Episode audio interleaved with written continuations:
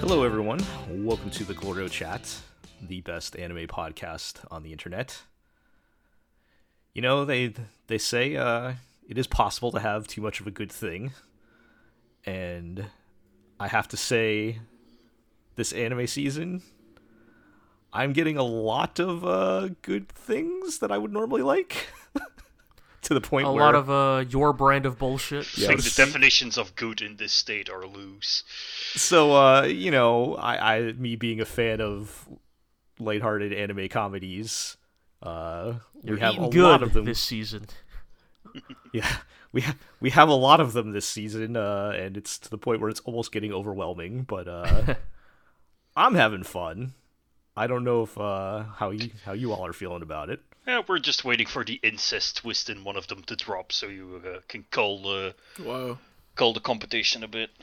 Um, we we might have had one of those some in here already, so oh. That's possibly two, depending on how you want to define incest. Oh my. Anyway, great way Definitions to start the podcast. Definitions of incest in this state are loose. Oh my goodness. Great way to start the podcast. That's anime, baby. Uh, so yeah, we are we are um at the three episode test for a lot of these shows. So uh-huh. I think we're, you know, th- these are the, the the make or break moments. Indeed, we'll really be locking in what we're going to be watching for the rest of the season. So mm-hmm. Let's get into it. Before we do that, we'll introduce everybody. I'm Jel. I'm joined by Iroh. I'm still here. I'm not dead yet. Still with us. Uh, we're joined by G. What's good, everybody? And for this episode, we have Aqua. Finally. The moment everyone was looking for. Yes. Aqua looking makes... For, looking forward to. Yeah, whatever. Moment of truth. Aqua reappears once again. Obligatory, obligatory once per season cameo appearance. Yeah, I'm so... Like, I'm um, like the Pontiac Bandit from Brooklyn Nine-Nine. My episode is the one everyone looks forward to every season. Yeah, we gotta we gotta put that... We gotta start including that in the tags for the podcast, just uh, so people know which ones right. to look out for. All right. All right. Well, let's get into talking to some anime. Uh, we have some leftover new shows that either mm-hmm. weren't out or I hadn't gotten to before last episode... that we can kick things off with. Um, I'm just going to so, uh, preemptively warn everyone now that we'll probably not be talking about any of these shows next time. Well, no, that's not true. One of them is good. One of them is good. Okay, okay. Jel uh, felt like he had to do his due diligence which here. Which one? I'm looking at the but list which one here. Is I'm like, it? Which one is good? Yeah, it's, uh, it's a mystery. So let's, let's start by talking about uh, Summertime Render or Summertime Rendering. I've seen it officially both mm-hmm, ways. Mm-hmm. Okay. The, This is it's about, a, it's about three D artists like Shirobako. Yeah, I was just about to say Summertime Rendering is when the sun initially appears in the sky as like an, a hexagon, and then it slowly becomes round. uh, if if only it were that simple. Um, this is one of the other, or I should say the other high-profile Disney Plus release. Uh, oh boy, yes. So currently so it's fun only, for the whole family. Currently only officially available in Japan on Disney Plus, but anyway.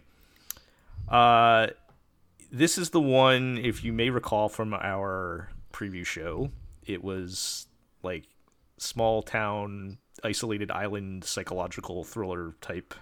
Yeah, sure. I mean, this okay. is often a, a pretty solid premise to work from. Mm-hmm. Yeah, so the, the, the general idea is that there's this dude that grew up on this tiny island in Japan, small town, small island town. And uh, he was adopted by some family friends, and when he got old enough, he moved away, and now it's like a year or two later, he's being called back because one of his adopted sisters has apparently uh, died in a drowning accident, and he's coming back for the funeral.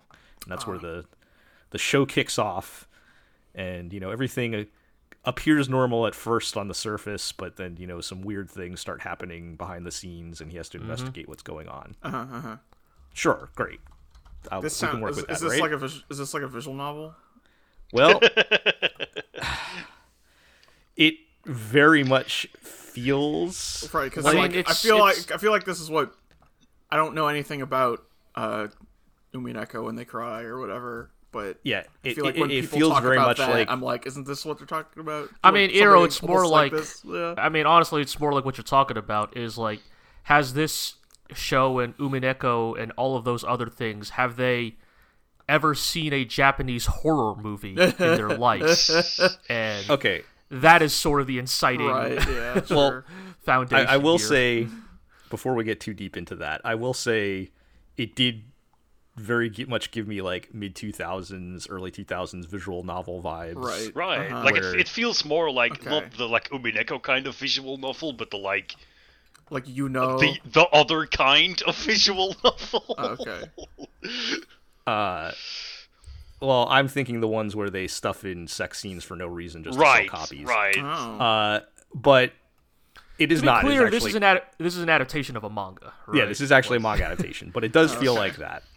But but to before we get too deep into trashing this thing, I will say, um, and this is always this is always way more disappointing when this happens. But they were doing really good for like the first two thirds of the episode. Ah, they had you in the first half, huh? Uh, dragged you in. So like. It has this really like top-notch cinematic presentation. Mm. Um, the, the the characters were pretty good. Like they they, they everything felt pretty natural because I mean they're dealing with heavy stuff because I mean he's coming back because his sister essentially drowned, right? Right.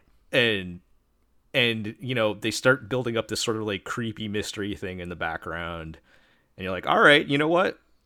Um, I, I, I'm into this. I mean, and that then, premise is fun. Like, premise yeah. alone, I probably would have checked this out if I hadn't heard you know, we, what everybody what, what everybody else said about it. So, so then what? Then things start to go down a bit, and like at one point, this old dude just shows up and just tells them everything that's happening. Oh. So like, and, and it's not even like mysterious. All the mystery out. It's not even like mysterious old man. It's like just some old guy they know on the island. Like they knew who he was. Uh, like right, on because the often in that premise, you will local, have yeah. yeah, you'll have like the weird old man or woman who like speaks cryptically, and no. the, the protagonists don't initially understand what they're saying, and it's only in like the final act where they're like, "My God, the old man knew all along," or something, uh-huh. or the old so, man was me from the future, or some shit. Like yeah, so so I'll I'll I'll fly the spoiler flag from this point. Uh, I'm sure you guys don't care. The yeah. uh, the old man just shows up and he's like, oh, yeah, so there's these, like, doppelgangers of everybody on the island, and they're killing people. And Dang, you know, I hate to see it. Better watch out if you see somebody that looks like you, because they're probably going to try to kill you. And there's no further, like, like, explanation. Just from what you just said, that's I feel like that's something you could draw out for quite a while and have yeah. it right, be an interesting, like, you... tense... Right, yeah, like, so, look, so they actually... Yeah, armchair writer here, but it's like that could that could be a pretty ch- good chilling premise for like a psychological thriller, right? Is like out of the corner of your eye you see someone who just looks exactly like you, exactly, or, but you're not quite sure, right? Or like maybe exactly like your dead, or or yeah, sister, your dead sister, yeah. or like, but there's like one detail that's off, right? Mm, and, and like, and here's the thing, they were doing that already. Oh, oops! Like oh, they were already it. like. setting that up. Does this fall like, into the anime problem of like the writers weren't confident enough that the, the viewers would understand? God, and so just put it out. No, there I don't. I don't. I don't think. It, I don't think it was that because what happens after that is oh. they oh, okay. proceed to uh, be murdered by one of the doppelgangers. Oh, and. Uh, dude wakes up back at the beginning of the episode because it's a time loop. Oh, oh it's baby. also a time loop. Oh my God, anime. You gotta love it. Stop Hit me if you've all... heard this one before. God damn it! Hit all the like modern day uh, supernatural thriller tropes in one go. Seek a way out. Uh. So, so it's no longer really becomes like a mystery thing, and it's more like a I have to solve how to stop this or whatever, and just like I don't, I don't want another time loop. I'm so tired of time travel. I'm so tired of, like, I don't know. Like, all the things that I feel like they just totally, like, erased all the things I was enjoying up until that part of the episode. And I'm like, you know what? I'm done. Time loops are hard to do. Like, a, like a good time yeah. loop story is actually fairly difficult to do because... Yeah. I do like time loops, but like I do too. Yeah, bad. yeah. I will point all... out um, one last kind of this is sort of final nail in the coffin type of thing, mm-hmm. uh, and also fitting the vibe of a mid two thousands, early two thousands Aerogay type situation. There's a lot of like weird, like completely random fan servicey stuff. Oh man! So like the beginning of the time loop is the dude like on the ferry to the island. And like something right. happens where he jumps out of a seat and smashes his face in the boobs of the girl on the other uh-huh. side of the aisle. Oh, so every time it loops again, he wakes up. It does the same yes. thing. So he goes, ah, and, and then jumps. He loops all yes. the time, and every time he sees panties twice, the world will explode. Yes. Whoa. There, oh there was God. another. Yeah, there oh were there God. other shots. There are a lot of panty shots and stuff too that they work in for no reason. I almost feel like as as crass as that is done well, you could do some really funny like Groundhog Day. Like joke bit with that, right? Where like by the sixth time it happens, he just doesn't care. Like, oh, I'm sure he's just stone face planting his face into those boobs, and then just moves on with like zero reaction. Okay, like, so I, I the one thing the the only wild card left because I only watched the first episode. Yeah, they don't tell you in the first episode whether he remembers what happens or not. Oh, okay. It's ambiguous. So that's like the only other factor, and that I'm sure. It. And by now, episode's two out, so people know. But I don't know. I didn't watch it, so I don't know. Oh, okay. Care. Well, it doesn't sound like it has a solid enough foundation to follow. Even if like, even if there might be aspects of this mystery that are interesting, it seems like there's just not enough like, going on yeah. here to. Wouldn't it be yeah. worse if he didn't retain his memories? Because then well, you would you watch always... him just doing the same shit over and over again. Yeah, it, it, with that type of time loop, then it kind of depends on, like, the nature of, like... I mean, it just becomes Endless Eight, like... Right, and then the tension is, like, what, like, smidgen... Like, what, what like... What butterfly flap... Yes, what, yeah. what faint traces can they remember between right. loops, but, like... Or you could, like, have it so he remember he remembers certain pieces or something. You know? Yeah. There's ways you could do it, but... Or find that's already probably more behind or something, but that's already probably more thought I want to put further into this show. So yeah. anyway, well, too just bad. just telling everybody because it does look it it did like it was interesting. It sounded interesting. They were doing good, and just I I was not on board by the end. All right, yeah, well, let's. What about um, the next one on the list? let's, let's move on to uh, Dance Dance Danseur. Uh-huh. Uh, excuse me, I think one... you mean danseur. Danseur, I'm sorry. Oh, wow. Excuse me. I, d- I did take French in high school, actually. Um, the uh, this is the one that, if you squint, looks like uh, Welcome to the Ballroom. Um, oh, sure. boy. But it is, okay. it is, uh, it, it is about ballet. Can't, can't evoke, can't evoke dancing anime. And, uh... yeah. So well, lightly. I mean, they also have like the weird long necks and stuff. That's oh, okay, sure. But uh, more so than the dancing, I was thinking of the weird long necks. Yeah, uh, fair okay. enough. Um, so this was uh pretty good. Oh, yeah? Um, okay. so here, here's the here's the approach I'll take on this. There have been several shows recently where people have been praising them for taking on toxic masculinity and gender norms and whatnot. Okay. Mm-hmm. I am looking at last season's uh, My Dress Up Darling and even this season, like uh, Shikimori's Not Just a Cutie, for example. Right.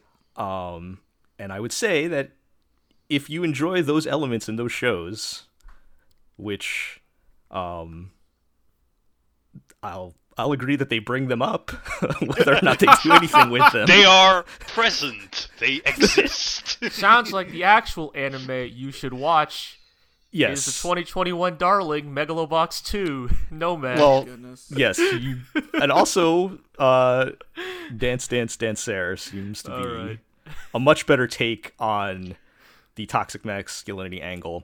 I don't even know it's necessarily a new take or anything, but I appreciate that The the way they're so the way they're approaching this, and I'll I'll give the backstory. The the main kid, when he was like really little, like seven or eight or something like that years old, he he saw a ballet performance and got really into it and wanted to do ballet. But okay. as he was getting slightly older, you know, other kids and people were like, oh, you know, boys can't do ballet or whatever. His dad was like, ballet? You ought to be playing football. Yeah, And, this is a reference only British people will understand. And um, you know, there was there's this pressure because apparently his his dad, who passed away, used to be a Hong Kong movie martial arts stunt oh, player. Yeah. Oh, right. I mean, I don't know. That seems like a way cooler career path. I'm gonna be and, honest, not to be judgmental here. And his uncle, like, his I, uncle, his uncle teaches Jeet Kune Do, and they're like, why don't you go with your uncle and learn martial arts? Yeah, I a... would say that too, to be honest. Like, okay, well, just just work, work with me here. I know what you're here. saying. I'm just saying if my, you know, like if someone's like, oh yeah, your dad like hung out with Bruce Lee in Hong Kong back in the day.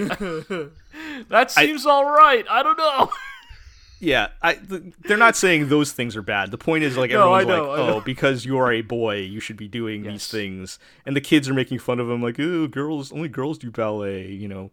And um, I think what I appreciate is rather than this, like, making him some sort of, like, ostracized loner or whatever, like, he actually just buys into it. And you can see... when they skip ahead a few years later, he's kind of like, he, he's kind of a jerk. Like he's, he's like, so, so he's, he's popular. He has a lot of friends. He's doing like soccer. He's doing his martial arts. Mm-hmm. Everybody loves him, but you know, he's kind of a jerk. His friends are, are the class bullies. Like he's uh. part of the class bullies. And like, he, you know, he, he the show then becomes he has to like deprogram himself and because he still in his heart he still wants to do ballet, but like he, he's been after you uh-huh. know years sev- several years, and he's still supposed to be pretty young. He's still supposed to be like fourteen or something, sure, but after a few years, you know, those are very impressionable years, and after a These few kids years kids are lanky that, for fourteen year olds, but yeah um and so, you know, things change be, because, you know, the the pretty girl in class takes an interest in him because he thinks mm-hmm. he he would be good at ballet. And mm-hmm. uh, she tries to get him to to study with her hot mom, who is a ballet instructor. And, um, yeah, so he has to kind of, like, undo the toxic masculinity rather than, like, I guess, deal with it from everybody else. And this kind of culminates with the the latest episode, episode three, which I thought was pretty good, where the the kind of third main character, because it's him, the girl, and then her like cousin, who's like the ice cold dancing machine uh-huh. robot super guy. Always, super always got to have one. Yep. Yeah, and and like his deal is like at the studio, he's like super cool and intimidating, but it's he doesn't know anything other than ballet, so when he goes to school he's the one that is, that's like getting bullied, right right, right. He's the airhead, and, and this guy is a bully, his friends are the bullies, right? And he's kind of like in this position where like he has to like decide, am I going to stand up for what I want to do with my life, or am I just going to keep playing along with everybody? And and they handle that all really well, to the point where at the end of the episode he has to like basically like tell his friends, look, this is what I want to do, and you know they all cut him off. Like they they end with him showing him getting kicked out of the group chat. Um damn. Whoa. Yeah, and the worst so, thing that can happen to a fourteen year old, you know. I, I i i don't know how much of that is going to be like a factor in the rest of the story. Like I feel like maybe now from here on, once now that his head's clear, it's going to be more like a traditional Ganbare my way to the top of uh ballet world type right. of deal. Or they'll get isekai'd and he will get a cheat skill that he will use to show them all. uh, but um, but no, I, I mean, those those things sound pretty simple and straightforward, but I feel like they actually handled them when you watch it, like the way it's written, the way the characters are developed. Like I feel like it was handled really well, and not just like a topic that was sh- shoehorned in with, you know, whatever else the show is doing, and uh. you know, not actually saying anything about it, which is, yes, shots fired at those other two shows I mentioned. But, uh, well, but yeah, it's admirable because they're not just doing it and doing it for like quote unquote brownie pounds, but points, but also because they're not not making it to like the standard thing of like I need to overcome my, you know, my limitations and expectations, and they actually address the the like. what that means to him on a more fundamental level. Like, I'm com- I'm comparing this to something like Blue Period, which is also like this delinquent kid discovers his interest in something that is not seen as traditionally masculine, in this case art. But there it is just sort of used as a, like, standard shonen anime, overcome your limits and mm-hmm. achieve right. your dreams kind of thing. Whereas here, those limits he have to he has to overcome are at least somewhat acknowledged and play a role in his development. If that makes yeah. sense. I think this was a much more like realistic take on it because, I mean, we're all kind of, because of the way society is, we're all kind of programmed that way, right? Like, mm-hmm, and mm-hmm. you have to like, and it, yeah, I, I, you have to kind of deprogram yourself sometimes, right. and that's that's that. I feel like that's a much more realistic take, and it felt more natural to me than. Um, you know, the way some other shows handle it. So it was definitely better than Blue Period. I'll take shots at that show too. I'm I'm shooting at everybody today. Uh, what do you mean? So, my problems can be solved by a manic pixie dream girl who is also hot. This next show on our list. All right. Yes. So that that was good. I'd recommend checking that one out if that sounds interesting. Um, let's talk about A Couple of Cuckoos. Okay. So, to refresh everyone's memory, this is the uh, anime comedy with the horrible premise, but I'm only watching it because it was written by the author of Yamada-kun and the Seven Witches. Oh, okay. Which also had a horrible ah, premise, right. but yes. turned out to be pretty good. uh-huh, uh-huh. Um, I would did not enjoy this one as much as uh, okay. her previous yeah, efforts. I mean... Sometimes that's how it goes. you, you, it's like you fly you fly too close to the sun here. You're eventually going to get burned. Uh, this had like every misunderstanding that you could cram into an anime oh. romantic comedy. Oh, wow. Into I mean, like the the classic like harem romantic comedy is making a big comeback, isn't it? Like. We have, like, the quintessential quintuplets, and now this one as well, which are, like, the most, like, milquetoast possible, like, rom-coms, where a dude has a yeah. bunch of girls chasing after him. Well, here's the thing. There, there is some... So, okay, let me... I'll backtrack a little bit. The the thing I liked about Yamada-kun and the Seven Witches is that the main couple, and really all the characters, were actually pretty well-written and likable, and the main couple had, like, actual... good chemistry together, like right. and it, even though it was like technically a, a harem anime, it, it kind of it's a it's a Bakemonogatari where the main guy starts off with a girlfriend, but other girls still try to get into his pants. not even not even that far. Like like he's really not like into the other girls at all. Like he, Bakemonogatari is like a whole nother thing. But the um, the supporting cast is all is all cute girls. They all happen to be yeah, yeah. cute girls that are into him. But uh.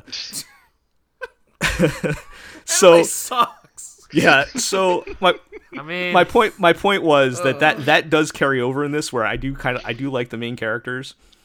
Um but the, the the premise is just like so dumb. There's so much like really stupid things you have to like wade through and ignore to get to the good stuff that it's not worth it. So I'm going to try to, like, recap at least some of what's going on. Yeah, you've, you, you've said this premise is bad a few times, but I don't know yeah. what the premise is. So there, there's, this, there's, this, there's this guy and a girl. Uh-huh, uh-huh, uh-huh. I'm going to try to remember this all. Revolutionary, tell me more. They, on the day they were born, they're accidentally switched at birth. Oh, my. Right. This is coming back to me now. Yeah, okay. Okay.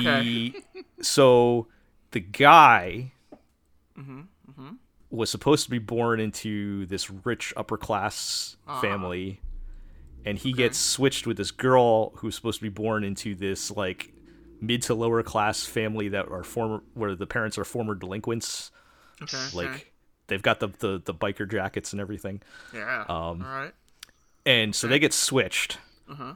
And so he, he, he, as he grows up, he is... very like smart and studious and very reserved, and he's like, man, it's almost like I don't belong in this family. Uh-huh, uh-huh. And you know, we, she's we, much we really more... doing some nature versus nurture shit. Yeah, here, she, huh? she's she's yeah. like, yeah, and she's like very outgoing, how, and she's like I a social media that. star and okay. all this. Anyway, so they happen to meet one day on the street, ah. and okay. uh, you know. he, this is uh, on the day that, strangers, I believe, right? Yes, total strangers. They meet like on a bridge, and, and you know, uh-huh. as you do in anime, uh-huh, and uh-huh. um, on the day that he is supposed to meet his new his real family, because apparently they figured out that there was a mix-up at this point, and okay. he is they he is supposed to meet his real family out. today, and she is supposed to meet the man she is betrothed to marry. Oh my. And can you guess Are both who of she's these betrothed the same to marry?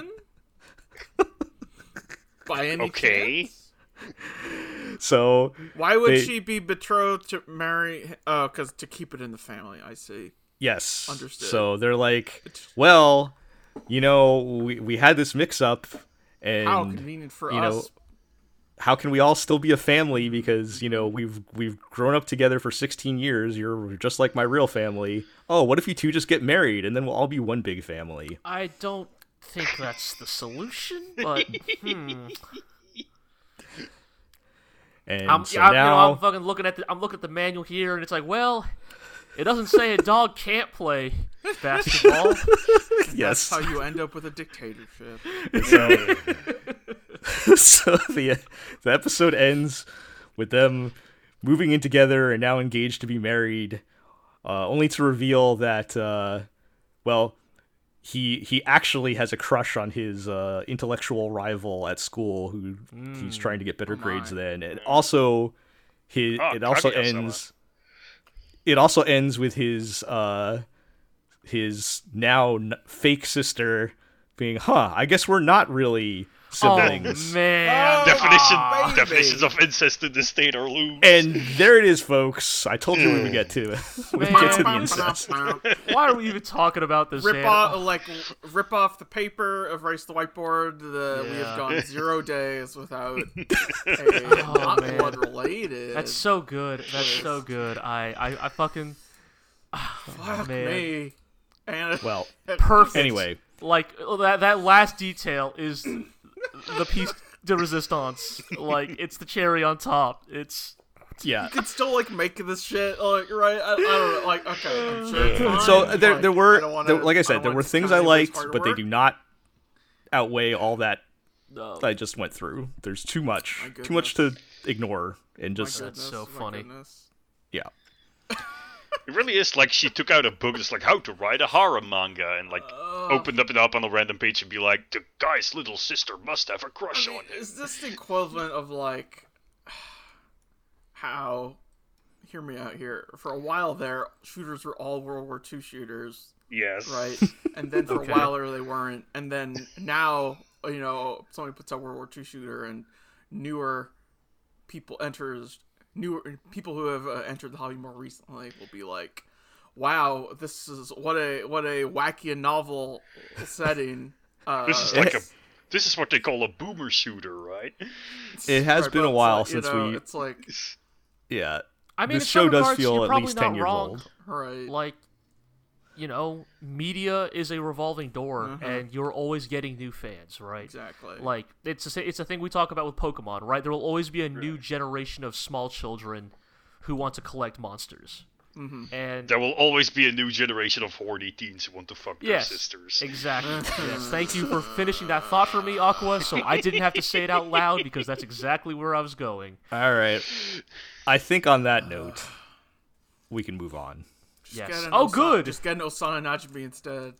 Thank goodness. Thanks for oh, saving oh, us from great. that. We can move we get on. To, we get to move on to my so, favorite topic. That that that Yay! that concludes that concludes our, our new shows, and we're gonna bring get back the some ones. Guys, it's time for geopolitics.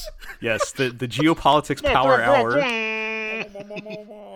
Are you oh ready for me to talk about the dangers of nationalism? Oh. Let's, uh, we, we warned everybody last time this would be coming, so... We're back, baby! Uh, Let's talk about the return of, uh, Kyokai Senki, or whatever it's actually... Man, you guys must be really excited about this show. You can't keep a good pundit down. Oh, my fucking god. So, uh, What's uh, what's going on with Kyokai Senki? Uh, Maybe nothing. Kyokai Senki has a Patreon where you can pay it to shut up forever. Fucking nothing. I'm not even uh, joking. It is the most uh-huh. substanceless, flat, like, just non-existent show on the goddamn planet. Just nothing in that show has any reason for why any of it should happen, I would say. It's... Uh, okay, it's like, what, they, we come into new season, they're like, yes. It's been eight months! Right. The Americans have started developing better automated A I for their A M A M robots. Yes. And now they've gotten a territorial advantage, and the li- at the border, the borderlines of Japan keep shifting. Uh, and so, and mind you, to remind you, the show has never stated why Japan is the new proxy war. Like, is the is, is the yeah. primary arena for the modern proxy wars of this setting? I mean, that's like, clearly because Japan is objectively the coolest country in the planet, and I'm everyone not... wants it. Aqua, you might be joking. I think that's actually Kyokai Senki's thesis. Yeah. Is why wouldn't you up. want to colonize yes. Japan? Of right. course everyone wants to have yeah. Japan. So, colonize you know, Japan. That yeah. small island nation with no natural resources. But, uh, but it has anime. Yep, so, you know, all the, uh, the resistance has it even harder than before, and all those innocent villains are just getting caught up and, in and the crossfire. As a reminder... At the end of season one, Amo, the protagonist, seemingly died in his clash with Ghost, the the rogue he, A I. He literally self-destructed. Yes, the mech literally exploded. But he's back! He's back! And his mech is black for like ten seconds. He's back, and now he's edgy. He's got the dead eyes. He wears black. Ah, how truly unprecedented. He's serious now. I'm so fucking mad they couldn't even commit to making his mech black for more than an episode. Right, it like it's like a stealth coating that peels off. Right, right? Like, like it shows up with now black and red instead of white and red, and you're like, oh man, now it's for real. And then it just turns out it's, yeah, it's just like fucking... Is this right, like... Yeah, um, stealth on it or whatever. Yeah, is this like Spider-Man mode? three, Tobey Maguire getting the uh, symbiote for like oh, ten man. minutes? I was just about to say this is going to be like Spider-Man's black suit. Except where like, like he gets the black suit and then everyone likes it so much so even after the symbiote oh, leaves him, he just God. gets the like cloth I black wish. suit. But no, it's like there for like funny. all of like ten seconds just to like make you wonder what's going on and then it just immediately switches back to its or, color scheme. Uh-huh. From was this one. just to make another kit they could sell? Oh man. Yeah, you know, if they sell that as a P Bandai kit in like that makes sense. three months, recolor, it wouldn't surprise yeah. me. Uh, Anyways, yep. it's just like it's it's unbelievable, just like how fucking like nothing this show is. Yeah, like I don't want to say toothless because in some regards, this show is in fact trying to say something, and it's just trying to say something like deeply nationalist, but also it's really bad at it. Like, okay, so, like, the primary conflict of the beginning of Season two that, like, brings Amo back into the fold and, like, reveals he's alive is that uh, the N A C, right, the, the North American Coalition, uh-huh. is uh, chasing some refugees oh, God, who are fleeing right. from yet another, yet another idyllic, traditional Japanese town uh-huh. that definitely, like... is being is, is definitely having photos taken of it and being posted on Instagram with captions like "Remember what they took from you" and stuff like that. Reject um, modernity, embrace yes, tradition. Embra- yes, embrace tradition. Oh anyway, so these refugees flee, uh-oh, directly into the camp of the resistance. Uh-huh, and and the, because the resistance are such good guys who would never, ever uh-huh. do anything abandon bad. Civilians, yeah. Yeah, always helps. Yes, would never abandon civilians. So they take them in. And uh-huh. they try to uh when when the when the North American when the American like mechs show up, basically try to broker a deal, uh basically saying, hey, like, you know, our you know this world's Geneva Convention equivalent states that like you have to like let civilians like uh-huh. leave a battlefield oh, safely, no. right? And in typical fashion, the beady-eyed, elf-eared American commander again. Uh-huh. We Wait, talked about like the weird, the weird prominence of like pointy ears in Kyokai Senki to denote like evil. Yeah. Is, is this because they two? can't show the evil guys having pointy noses? I don't, I don't know. know. It's but, weird. Uh, it's so uh, weird. They paid off one of the refugees. Okay. So here's that thing that actually bothers me. Let, let me start from the beginning, yeah. right? So The initial tension, of course, is that the North American are stating on the surface, well, we can't tell the difference between refugees and terrorists, right? How can we, like, take you at your word, right? And for a second there, it's almost like, ah, okay, the actual, like, tension here is going to be... Because during this whole time, the refugees are saying, like, we should fire back. Like, fuck these guys, let's not flee. Let's just, like, stick with the rebels and, like, take up arms and fight back. And the resistance is like, no, you fools, that's going to get you fucking killed. Like, stay a non-combatant and they'll let you leave here peacefully, right? And so there's almost a tension of, like, ah, mankind is its own worst enemy, right? Someone's going to fire a shot and then, like, negotiations, negotiations are going to break down. And then it does happen. A member of the Japanese refugees opens fire on the American robots. And initially, you're, you're almost like, ah, see, so there is a little bit of moral ambiguity to this situation. Until it's realized, no, that was just the one bad Japanese who was paid off by the Americans ahead of time to to, to commit a false flag operation uh-huh. to justify opening fire on the rest of the the populace. And in typical fashion, the bad Japanese is given what a traitor deserves, which is a summary execution by the Americans now that he's outlived his usefulness. In case you forgot that, you know, these foreign occupiers are the are the bad guys who need to be ousted from glorious Nippon. Real, real subtle. Oh my god, it's so... I, I was fucking losing my mind because it's like, you actually have an almost halfway decent plot line here and you still can't help yourself. Uh, just and, just a screen flashing with the text, this is what the L D P actually believes. Like, yes, right, basically. Uh, and so it ends ugh. with, like, the resistance is about to get wiped out by the superior yeah. American robots. Amo shows up, he fucking He's kills them dead. all effortlessly. Uh-huh. And then, like, Right. the last thing we saw is like, oh man, it's it's get like what Amos changed because yes, uh, uh he kills now. He he kills oh, the commander. Shit. Uh, uh, there's there's the pre- whole song and dance, which is by a slim margin the most interesting thing the show has done so far. I would say yes, where it is.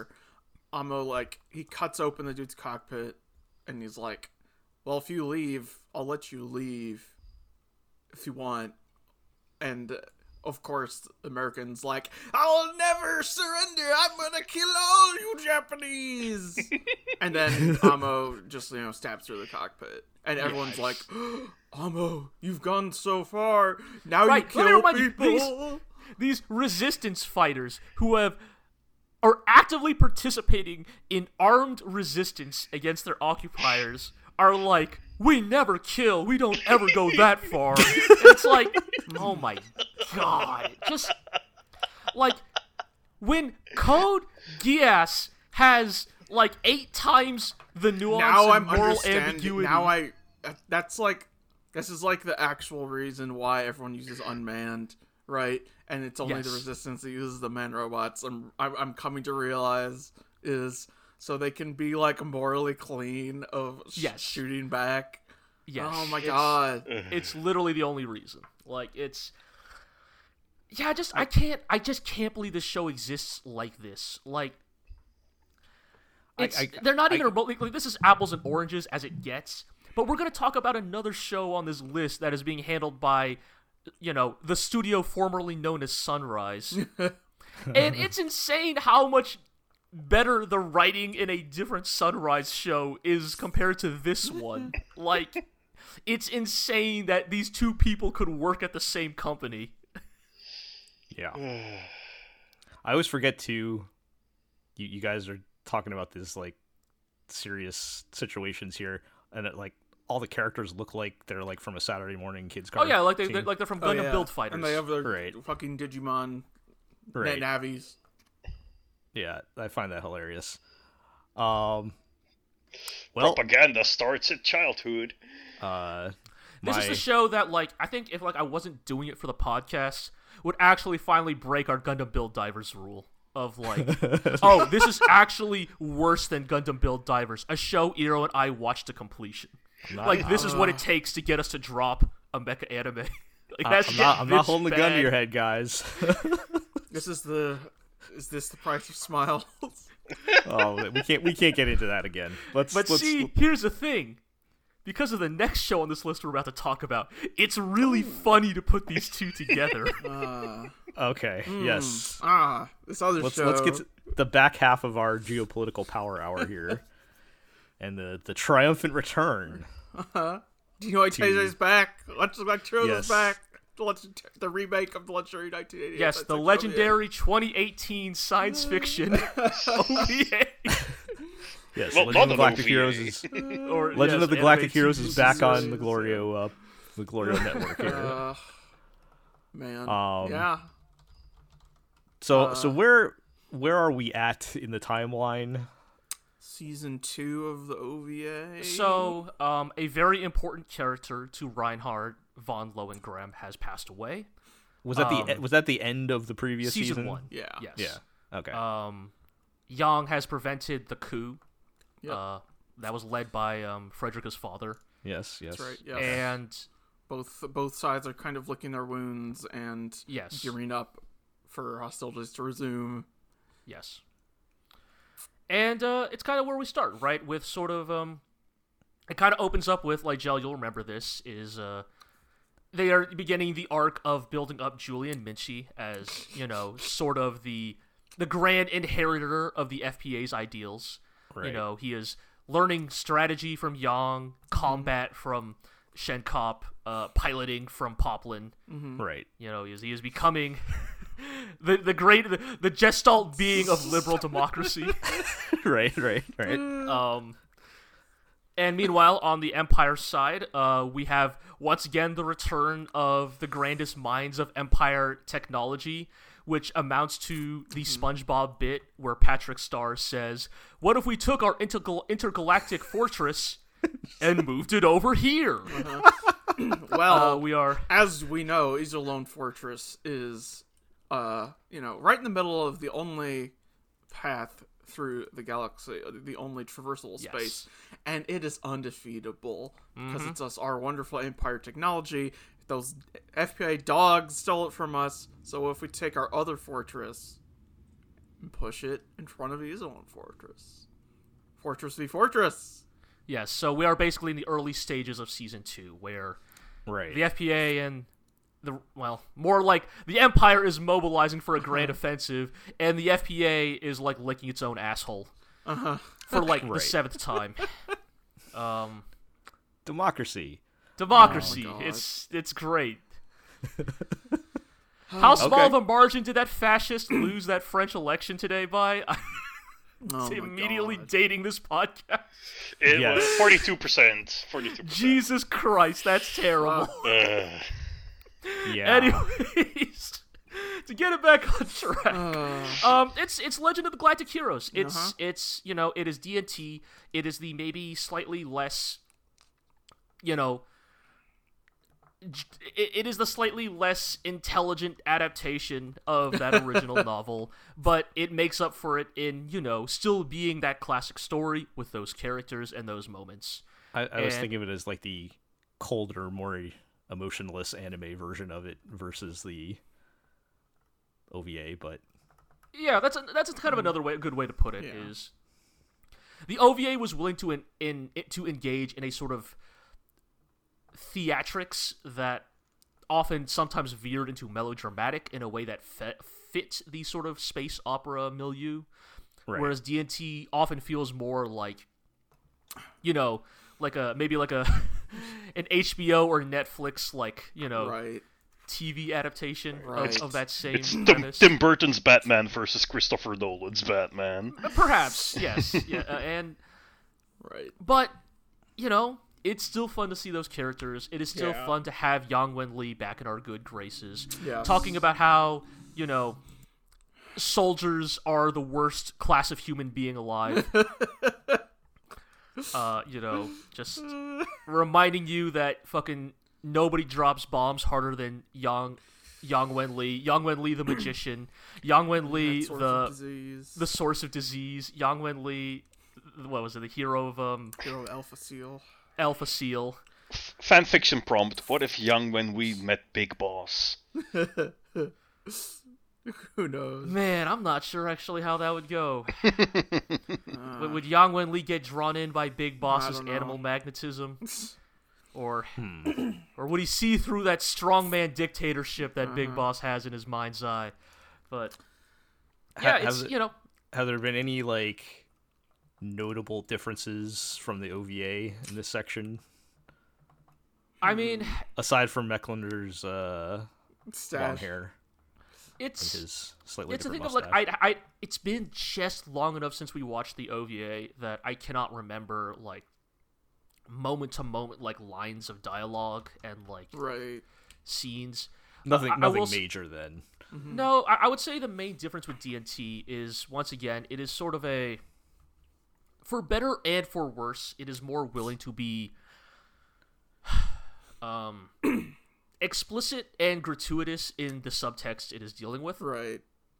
And as a result, sometimes that works in its favor because there will be scenes that in the O V A were just sort of dryly delivered by the narrator. And then right. D and T's version will actually show those actions being, you know, committed by, you know, the people responsible. And so in some regards, it's, it's less subtle. It's definitely kind of more right. blunt in the way it tells its story. Yeah. But in some regards, maybe that works for certain types of moments. Right. Like, an example I'll bring up is, like... So, D- so D and T just recently covered the Mittermeier flashback, right? Of how Mittermeier and Royenthal uh, meet Reinhardt, yeah. right? And in the O V A, it's just mentioned that Mittermeier is being imprisoned because he executes two office. Uh, he executes an officer with um, important royal connections... Uh, for right. committing war crimes during a campaign. Yeah. And it's sort of just kind of, you're just sort of told that by the narrator. In D and T, we are explicitly shown this, that soldier, this, yeah. this officer, like, slitting the throat of a civilian woman and, like, you know, uh, uh, uh, it, right. doing and then, bad and then shit. And Mittermeier, like, shooting him. Yeah. And then Mittermeier just fucking kills the dude, like, in fucking cold blood right then and there. Executes him on the spot. Mm-hmm. And in some regards, it's maybe blunter than it needs to be, but in some regards, maybe that better communicates right. certain aspects of that universe, because I think for better or worse, and we can't get into this right now, but like, I think there are people who watch the original O V A, and sometimes because actions and, and narrative moments are told through the narrator rather than rather than portrayed explicitly, it leads to people sort of like not... Having... recognizing those moments. Right. Yes, having different interpretations, right? Right. Like, the O V A somehow manages to be accused of both... being too dry being... and too gratuitous. Like, yeah, well, not only that, but the O V A somehow manages to be accused of being both uh, um, monarchist propaganda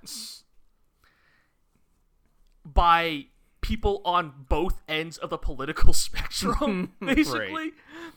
Like, somehow you have both, like, reactionists, reactionaries, and leftists saying the O V A is too nice on monarchy and empire. And, I don't know, I feel like we've talked about this in our uh, our hit podcast, Legend of the Glorio Heroes, mm-hmm, mm-hmm. where I think we all arrived at the conclusion that that is very much not the O V A's deal, but somehow people still arrived at that conclusion. And I think right. throughout most of the run of the podcast, we struggled to try to understand why people would arrive at that conclusion. Yeah. And watching D and T sort of makes me realize, oh, it's because a lot of the bad shit the Empire did in the O V A is sort of just narrated. It's never, like, really, like, shown in your face. Right. And so right. D and T's willingness to just be like, yeah, here's Empire soldiers committing war crimes. Yes. In some regards, maybe that'll help better communicate that stuff to people who were not as perceptive right. to that in the original O V A. Right. Right. And it's also, I think... Uh... How, how am I going to put this? Because it's Legend of the Galactic Heroes, it, it is... I think people might get the wrong idea of this. I think the show is subtle enough to be like, as opposed to this soldier is an individual who's in the wrong and the Empire is good, it's closer to soldiers are doing this all the time and Mittermeier... The the That's one calling them out is the good one, this, right? Right. Yes, yeah. That Mittermeier is the exception to the rule. Mm-hmm. Right. Yeah. No, I, that make that makes sense. that definitely makes sense. Well. Also, a- D and T gives us a scene where Admiral Bittenfield uh, orders a meal at a restaurant, and it's just a stereotypical meat on a bone. Yep. Very funny. And it's very I think we talked funny. about this last time, yeah. yeah. Well, we I think we talked about it off air, but I had to or bring it up uh, yeah. during the podcast. It's so funny. It's the yeah. funniest fucking shit in the world. How fucking Of course, bad. of course he would. Of course he would. Like, next to fucking Mecklinger eating from his charcuterie plate. Yeah. Right. Right. Uh. Well, still a lot, a lot of story left to tell. Yeah. Oh yeah, um, yeah. Oh, yeah. And so. It seems like now that they're now that we are well into season two, mm-hmm. it feels like they're committed to it because right, they're not cutting anything, right? They're, they're, right, yeah. right. Because initially, yeah. when D and T was first announced, I think we were all like, "Oh, it's just gonna be like a movie adaptation of like the big moments. It's gonna like cut out everything and like it's gonna be like a weird, like disjointed, like adaptation of the story." But yeah.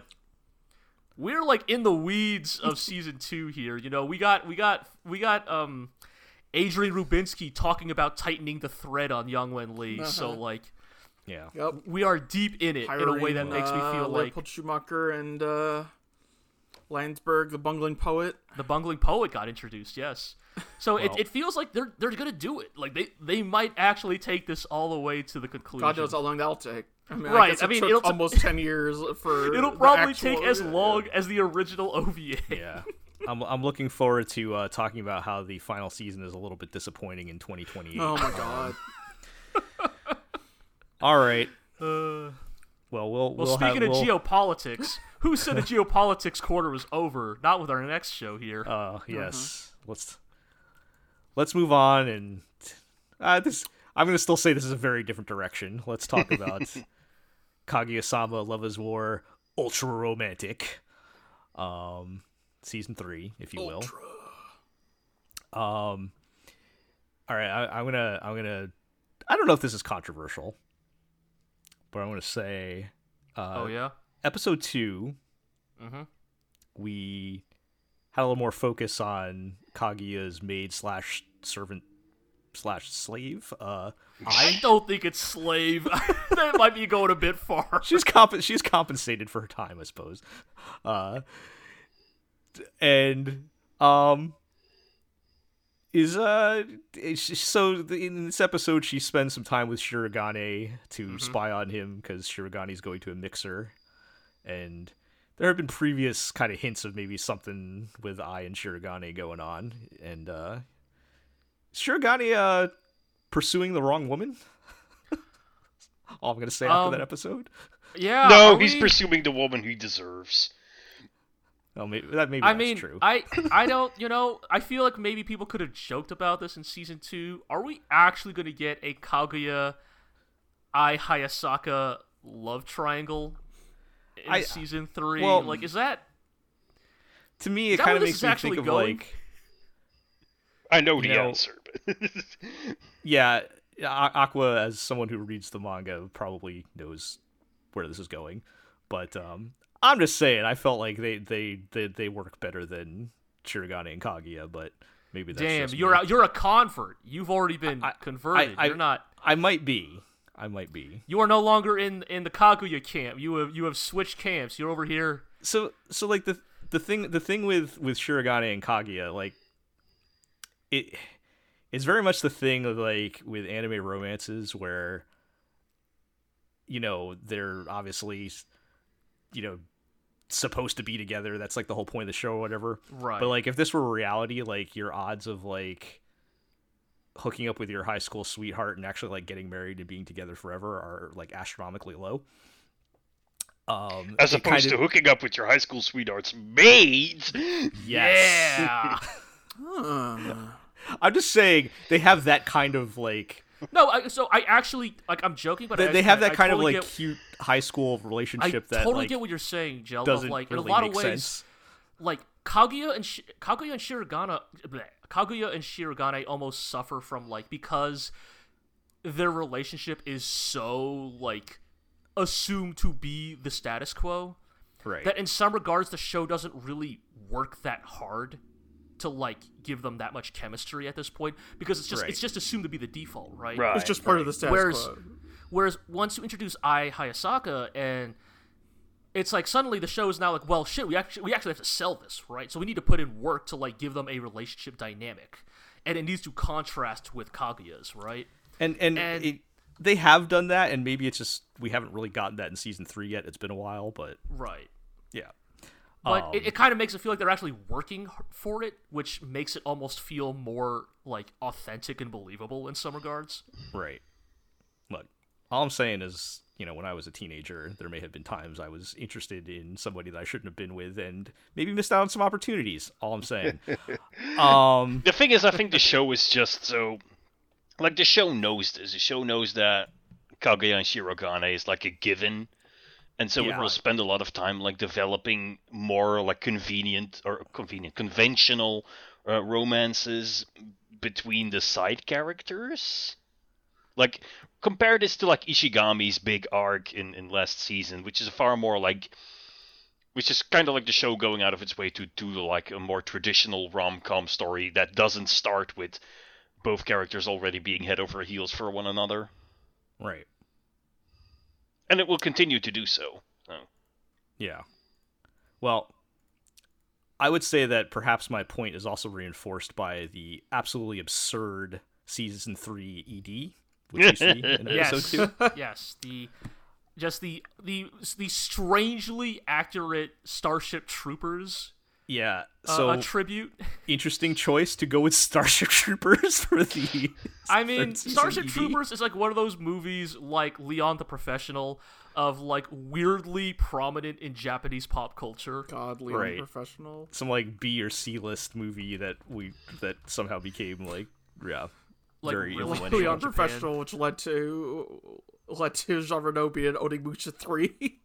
Yeah. But um. Yeah, so yes. I, you know, I, again, you know, I think I think the relationship stuff is definitely. I mean, as always, I think Kaguya-sama does a good job of like. As always, the interesting thing is like because these characters have such strongly defined personalities, and the show is never afraid to make any character like the butt of a joke. Right. The fun, a lot of the fun of it is then throwing different m- matches or different characters into each other instead of the usual like combinations, and then getting to sort of see the fun. Like, right. Right. What you happens know, when you mix a match? That one Osomatsu cast yeah. where the characters who are not usually paired up with each other are suddenly paired up with each other. What, what comedy right. can you book from that? Exactly. Mm. Like, yeah. I mean, hell, you know, we're talking about episode two. Episode two has the great bit where fucking um, what's her name? The girl, the the the rule, the rules nerd. You know. Shit. Ino and, and Ishigami, right? They're doing that fucking exercise of like say something nice about each other, right? And oh yes, clean each other's ears and do all these fucking ex- like friendship building exercises, and they just get increasingly more and more hostile, right? Like the well, fucking I love, bit I love their the Pocky bit, and they're just fucking snapping it away from each other like rabid dogs. I, I love because like they're they're kind of implying that they've both been like helping each other out behind yeah, the scenes, yeah. so right. that like by the time they actually see each other, they resent each other. Right. Because they've been I mean, that also so gives rise to the very good bit in episode three where, like, Ishigami's like, you all hate me, right? And then they have to play the the yes, coin the, game. Yes, the, right. the, the truth or dare equivalent, basically. Yeah. But um... Also, small little, like, stealth joke, but, like, they, they, they like, tell you that they... that he assumes that Ino is the one who puts down I hate you, while it's probably Kaguya. Right. Like yeah, right. Yes. Oh man. Yeah, but um But uh yeah, the the the E D was r- ridiculous. The uh, a lot of I mean Fujiwara as Michael Ironside is a sentence I would never Oh um, yeah, it's so fucking good. I, um, I just fantastic. And and again to my point, I being uh I don't remember the girl's name in the movie, but the better one. Um, that yeah. dies like at yeah. some point, sacrificing yourself in the movie. Yeah, uh, yeah. No, I, I know. Very, I feel like they they very intentionally cast the Kaguya cast as who? Yes, those specific characters. The roles were chosen in, specifically. In Starship Troopers. I would point out they also reference the first E D a little bit. Yeah, yeah, with the, the angel Kaguya and the and the yeah, because like the plane. First E D, yeah. they were like f- flying old timey planes and rescuing her from yes. like an airship. Yes. And they so what is it going to be by se- so what is the E D going to be by season four then? Is it just going to like turns into like a, I don't know, Basic Instinct or some shit. Staying in, staying in Pulverhoven uh, territory. uh, I think all bets are off at this point. But, um, right. But yeah, um, episode three kind of took more of a turn into focusing on the one only existing couple with one with the side characters. Right. Right, yes, like the one somewhat functional couple, or at least we thought was functional until this episode. Right, which was um, which was good. I mean, it was nothing like I mean, I think this is, this is you know, that th- this bit is kind of more the joke about Kaguya and Ino's reactions to right, it more than anything, right? Since... I mean, this was a very, like, classic Kaguya-sama episode, I think, but yeah. It just also shows that how even in episodes that are, like, basically filler, they put a lot of effort into maintaining continuity, like that one shot yeah. of Shirogane practicing his rap, the yes, one shot I, of Ino listening to her hot boy A S M R. Yes, yeah, when like... the when the uh, when the, the conversation starts getting a, a little uncomfortable, yeah. she's like scrambling yeah. for her headphones. Yeah, yeah. So I mean, um... also shout out shout out to them doing the. Uh, The Arrested Development sad Charlie Brown walk music. Yes. With a uh, oh, yeah. Maki. Yeah. yeah. Um, no, it's good times overall. I do wonder if we're going to have... I'm assuming we're going to, at some point, hit an actual story arc. Because, you know... Oh, yeah. I mean, it, I mean, in, in a lot of ways, it feels like we are... I mean, we are building the cast once again, right? Mm-hmm. Like, we are introduced to, what, like, Kaguya's second cousin removed or whatever. Twice removed, right. yeah. Or twice removed. Who is somehow also her niece? Question yeah, mark? I mean, you know, look, old families uh, are weird. My, um, my young auntie situation. Uh, yeah. yeah, like, we, we are being... Glorio block building... deep cuts. But yeah, yeah in, in the same way that, like, Ishigami was, you know, we, we we introduced, you know, during the Ishigami arc, we were introduced to, like, the cheer club and all that mm-hmm, stuff, right? right? It feels like, once again, we are starting to slowly build up a cast for, like, an arc, or at least right. it seems like that. So. Right. Yeah. Good times. Yeah. Good show. All right. Let's move along and talk about Tiger and Bunny Season two. Yeah, I have not watched about... this yet, G. I'm sorry, but... uh. Oh, man. You're letting me down here, Jill. I, I'm watching, like, seven shows right now. I know, I, gotta, I know. I gotta, it's fine. Look, just just drop Summertime Render and Cuckoos or whatever and watch yes. this instead. I don't know. But... yeah. uh Yes, this is so. This is the well-written Sunrise show, um, this season. Oh, I thought you were. I thought you were talking about Birdie Wing. Dude, come on. Also, Sunrise. Well, you know. Right, what, I guess that wrong. Is Sunrise. Bandai Namco Christ, Pictures. It is Bandai Namco Pictures. Yeah. yeah. Oh, I'm All sorry. Right. Well, I guess this is just the Sunrise Power Hour. Uh, yeah, Tiger and Bunny two. Uh, so I'm watching it week to week. You know, it's all out there thanks to Netflix. But so I'm on episode three. Um, it's the thing of like Tiger and Bunny two is a little bit like Kaguya-sama of like it is a well-made sequel to a show that people liked and is doing a good job of maintaining all of the traits and qualities that people liked about the first season are carrying over well into the second season. I thought so, you were gonna say it's a show about two people who are madly in love with each other, but refuse. I mean to that too, it. and yeah, oh yeah, that's a lot of that too. Yes, lots of that, and um, like literally the second and third episodes are basically just about like roundabout ways of reminding you of Barnaby and Kotetsu's relationship. Just like, hey, remember like how fucking gay these two are, basically. uh-huh, uh-huh. Um, how much? How much? How many uh, times do they talk about eyelashes? Well, no eyelash talk this time, but uh, Barnaby did make Kotetsu uh, hold his pee-pee, mm, so, mm-hmm, uh, you know, that's that's going on. Okay. Uh, I will give more context on that later. Are they gay? Um, are they more or less gay than Bisco and Milo at this point? I mean, I guess neither of them have actually said the big Aishiteru, uh-huh. so, you know. Sure. I mean, Barnaby is basically... Kotetsu's daughter's new mom, so I guess, you know... ah, kinda, another ha!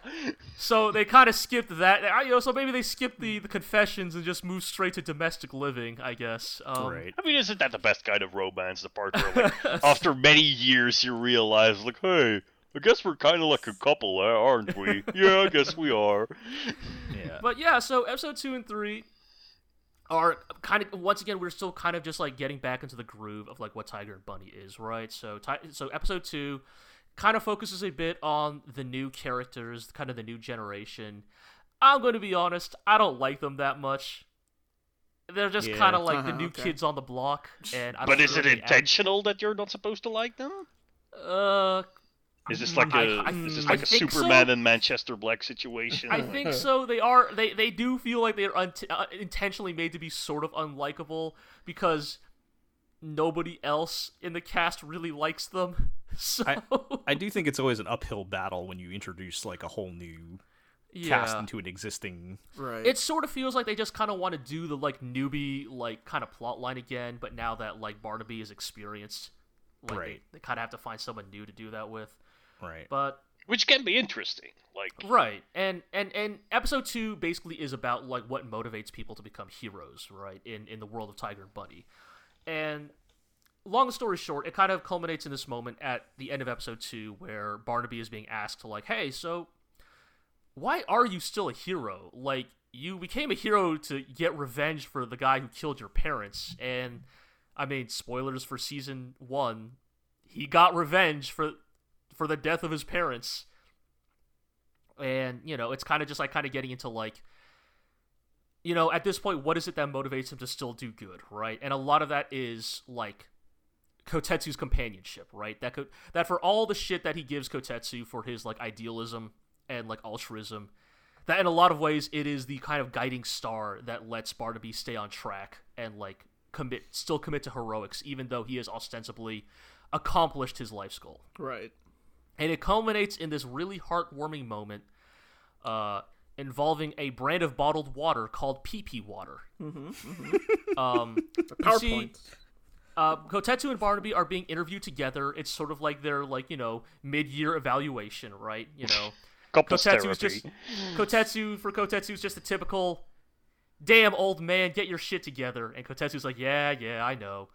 And then for Barnaby, right, like, you could tell the conversation's about to get more serious. So Kotetsu, like, smartly smartly excuses himself from the room, says, ah, I, I'm thirsty, I'm gonna go get a drink, right?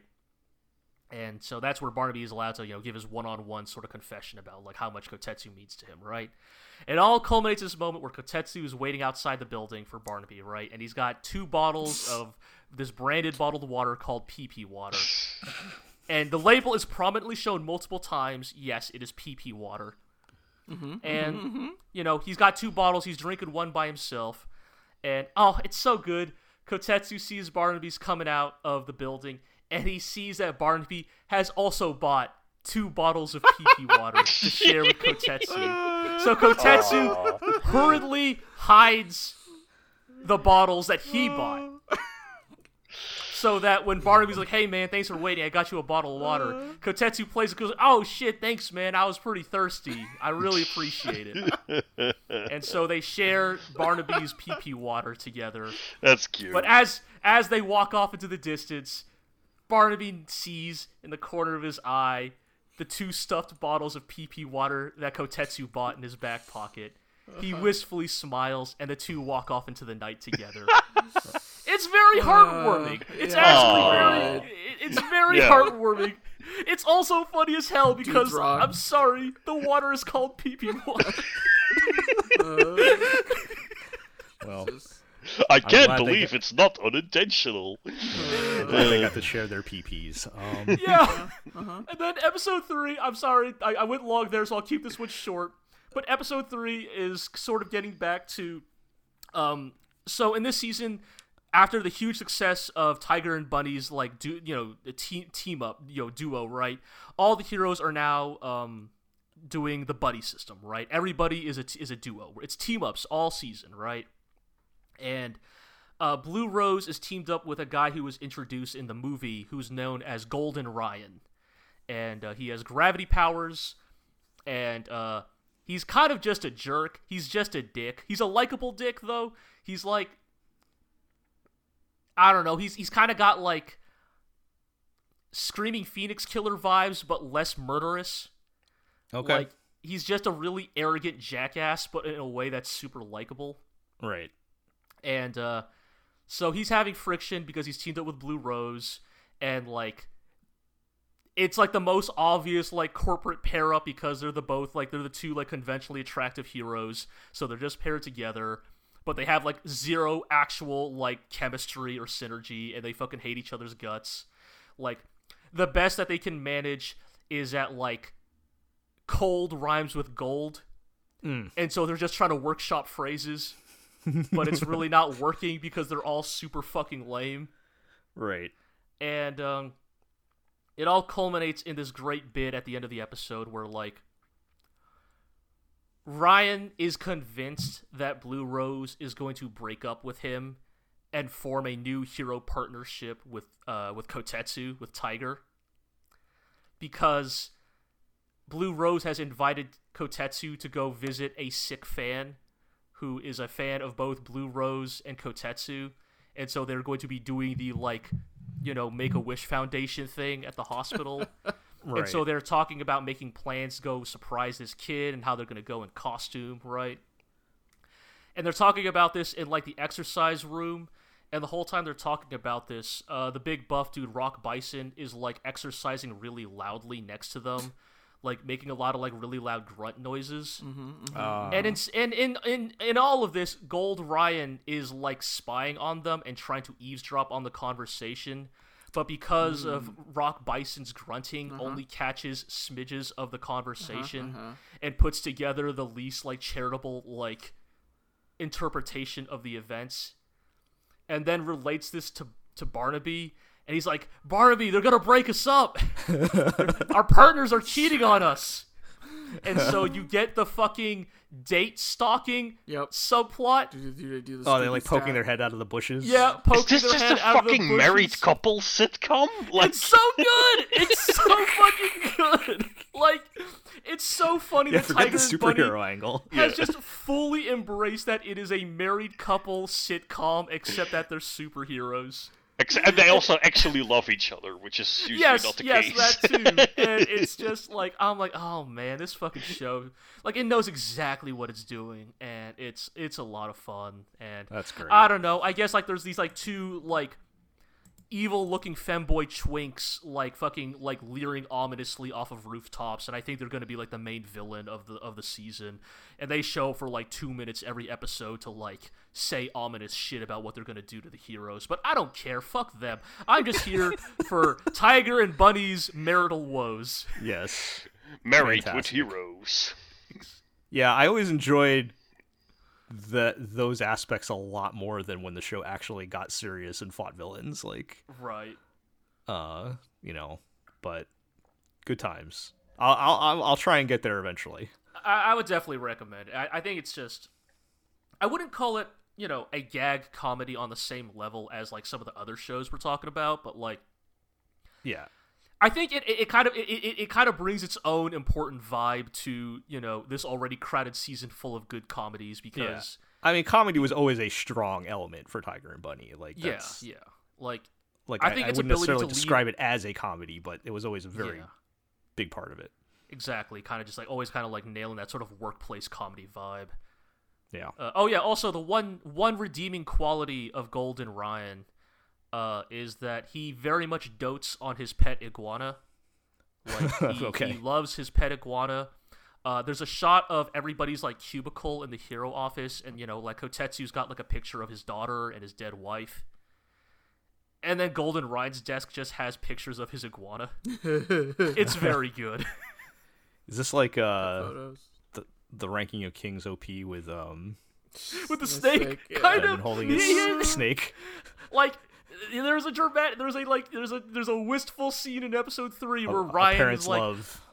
where for for all of Ryan's like, you know, his his his swagger about how he doesn't care about what anybody thinks of him, when he's like legitimately worried that Blue Rose is gonna break up their hero partnership, he's like caressing his iguana. He's like, "Oh iguana, you're the only one who gets me." That's good. That is good.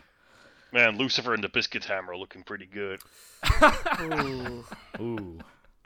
That's another topic for another time. All right, let's move along. Let's talk about Birdie Wing Golf Girl Birdie Story. Birdie Wing. Apparently part of the Madlax cinematic universe. Yes. we, we didn't Fetus discuss that last time. I didn't know last time. Uh, as the the uh, the fake European country that they're in. Uh, Nefris was apparently the fake fake European country in two thousand four's uh, Girls with Guns anime Madlax. Mm-hmm. Uh, so, and I same think there's writer. Actually, I, I missed it, right? But I think there's a third anime that writer worked on. Oh yes, I saw that, that too. Apparently, this was also referenced in. Uh, no, no, no, I uh, wish Val- Valkyrie, Valkyrie Drive Mermaid. So oh softcore, softcore porn classic Valkyrie show? Drive. Yeah, yeah. Mermaid. So all three of these shows take place in the same setting. Yeah, why not? Yeah, whatever, man. Very different shows, but uh, anyway, um, episode two and three of Birdie Wing did kind of dial it down a little bit, it unfortunately. Yes, yeah. Which is what we were kind of expecting. They do do right. some golf. Yeah. Uh, the thing about the show is, like, with... it constantly gives me the feeling of, like, they're holding back, you know? It needs to be crazier. It needs to be more, like, driving home those cliches. It needs to be yeah. more over the top. Every single time, like, you're holding back, you're holding back. And then every single episode, there's, like, one moment that makes, like, okay, right. this show's okay. that's, that's definitely kind of how I feel about it, is, like... They still have at least have like one crazy right, thing that happens. Right, right. Every, every episode, like it's it's like they know enough to like to like yeah to tease you with like one or two moments per episode where it fucking takes off the weighted like the weighted gloves, mm-hmm. you know, and like goes fucking super fucking ridiculous again. Right. Like Eva's but it gonna makes join, me, but it makes me Eva's wonder how in on the but, joke uh, they actually are. I like. It, that's the sort of hard thing to tell at this point, right? It's because right. episode one was so was like manic, it was so fucking manic and deranged that like I think we were all convinced that this show has to be has to know what it's doing, right? Right. But episode two and three kind of returned back to a almost more conventional sports story again in a right. way that is not it, necessarily bad, but it's definitely not the main appeal of the show. Yeah, it's and... starting to remind me of Seiren in that it is like I... there's. There is something vaguely off about it, but like doesn't, in, a, in some kind of like it is written by humans in no. some kind of weird parallel universe, this would be considered a very normal sports show. I think in so I yeah. think in some ways it kind of is a normal sports show, in like of it's like of that it ilk, right? I mean, it's not yeah, it's yeah. nowhere yeah. near as deranged as Siren. Like. Like many yeah. of the tropes that Birdie Wing is is is getting into in episodes two and three are. It's not a it's not a parody anymore. It is unironically right, doing the tropes right. of many conventional sports anime. I mean, that's why I'm like that's why I'm comparing it to Seiren, because I agree with your Eero. Seiren is much more deranged, but they're both shows that are, in spite of their absurdity, pretty conventional versions of what they want to be. Like hmm. Seiren is a pretty like relatively milquetoast romance if you. Ignore all it's of the remarks about all, ass, sweat, and tears of all lust. The specifics are completely ridiculous. Right, right, right, and that is what this show reminds me of. It. It's because this is a pretty like normal, like shonen-style, hot-blooded sports anime about intense rivalry and trading your way to the top and natural talent versus technical skill and that kind of stuff. Yeah. But also the, it is like they. They made that same puzzle by putting all of the pieces in this in the wrong place, but they still ended up with the right picture. Like, right? It's it's. I guess I think the show is still early enough that I'm not sure what the full like picture of this show is going to be. Right? Like, yeah. is it just are, are we purely just doing tournaments from now on, or are we going to get back into weird shit? Right? Like the the episode preview at the end of three shows us some kind of like fucking terraforming. Uh, uh, right. uh, uh, like indoor golf arena with like a real like you know yeah. yet another like goth mommy golfer, mm-hmm. big titty, yeah. good big titty golf girlfriend, and it's like okay maybe we're getting back into like the weird shit, right? It's it's kind of hard to tell. Yeah, but... I, I, I I find it hard to I I I don't if I have to guess and I don't know, I don't think we're just gonna like go on tour with Eve, right? Like that. My guess we had our. A li- we had like our legitimate tournament, which by the way she had to get into by going to the golf yakuza, so yes that was that that was that actually was very good, very good. Fully um uh, I fully expect that she will just have to join that that golf academy that was uh shown briefly I, in episode I, I, two. I, I, I really that's, hope that's we... their Gulf Danger Room, you know, and sure, I yeah, I guess. You know, she'll, yeah, to, I... she'll have to learn uh, the, the the basics of the game instead of just her. I guess I don't really, style. I don't really want, I don't really want a school arc in a show right. that's. I'm not saying this is what I want. Like, I'm saying this is what I expect. You know, thirteen episodes yeah. or or however, yeah. but. Well, anyways, I will say shoutouts to, like, you know, episodes two and three do form a good self-contained arc of mm-hmm. um, Eve and Aoi facing off against each other, right? Yeah. And, you know, they they golf at hole fourteen, which is famous for its, like, curved, uh, uh, uh its yeah, curved yeah. course, right? Yes, right. Yeah. And it serves as a great, like, demonstration of the difference between Aoi and Eve's approach to golf, right? Like, like... Eve only knows how to golf in a straight line. Yep. And so she just fucking does the Mario Kart, like, shortcut skip of trying to just drive her ball straight through the forest. Mm-hmm. You know, in this, like, L-shape uh, uh, uh, course. And it hits a branch, uh-huh. right, in the forest. And so it stops short. And the moment that Eve enters the tournament, tournament proper... and she's at hole fourteen. Right. Again. And the, the, com- the I was like... Go ahead, yeah. Do the speedwagon yeah. narration of like, ah, yeah, yeah, the other, she's going to yeah, make the, the same mistake again. Right, right. The lady the lady who's sent to spy on her is convinced, ah, Eve is gonna, this is going to be Eve's downfall yet again, because she never learned how to master this course. Uh-huh. She has no technique. And Eve just hits the exact same fucking line drive, but now that the branch is gone, it goes all the way through. And it's some real fucking shonen, like, I make my own luck. Yeah.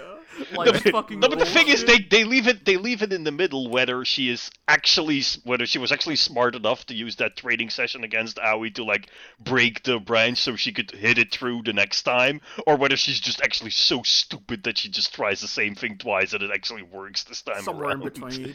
Yeah. I, like, I, I think I think they do imply she's doing it intentionally the second time because now she knows that that branch is gone. Yeah. And she's just so insanely confident in her ability to hit the exact same right. lime drive. You still have to pinpoint shot like, exactly the same way. Yeah. It's it's that's the type of ridiculous that I'm entirely here for. Right. So I think even if Eve becomes a more technical golfer by, you know, after a training arc over the course of this anime, mm.